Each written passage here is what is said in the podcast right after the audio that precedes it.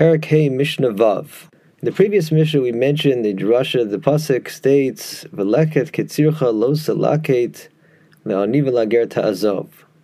So, of course, the simple reading of the pasuk is that should some gleanings fall as you're harvesting, you shall not gather that for yourself; rather, shall be left for the poor.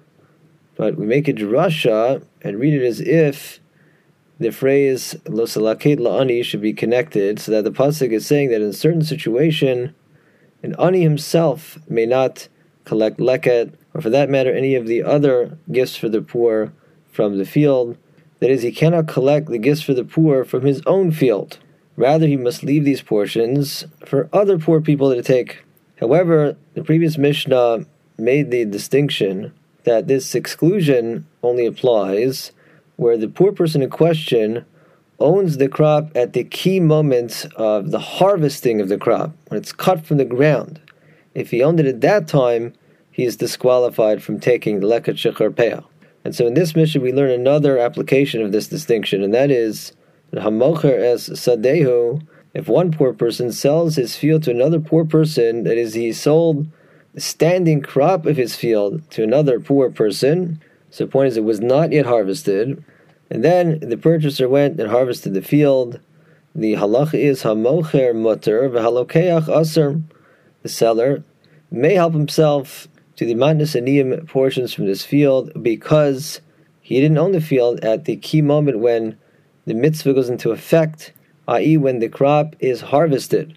Whereas the purchaser, being that he was the owner at that critical time, may not take these matnas aniyim portions from the crop. The Mishnah continues with a ruling that lo yiskor adam esapolim almanas sheyelaket beno acharav. Person may not contract with the worker and say, okay, you're going to harvest my field, and part of your compensation includes the right for you to bring your son along to follow after you as you harvest and pick up any, let's say, leket that falls. He cannot make such an arrangement because presumably by adding that benefit into the contract, the ani, this poor worker, agrees to receive a smaller actual payment. And thus, the employer here is essentially taking the monetary gain of the leket peah for himself, which is stealing from the poor. And the Mishnah continues in this vein. It says, "Mishainu meniach hasaniyim lilkot," one does not allow the poor to freely collect the leket peah from his field, or shehu echad ve'echad lo, or he practices favoritism, he makes it easier for this poor person to take, harder for that one to take. Mehem, where he goes out and specifically assists one of the poor to take, it doesn't provide that assistance to others. He thereby is stealing from the poor. His obligation is to leave the gifts of the poor out and for everyone to have an equal chance to avail themselves of that. Now, Zen are addressing such improper behavior of making the opportunity to take this uneven for the poor.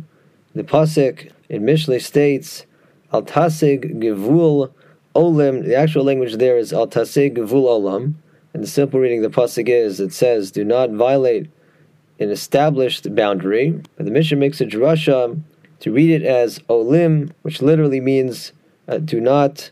Violate the boundary rights of those who go up, which is understood as a euphemism for the poor who are lowered in their impoverished status. And so the pasuk is saying that it is a serious breach of the rights of the poor for a person to not you know, properly provide for the poor these gifts that they're entitled to in the manner stipulated by the Torah.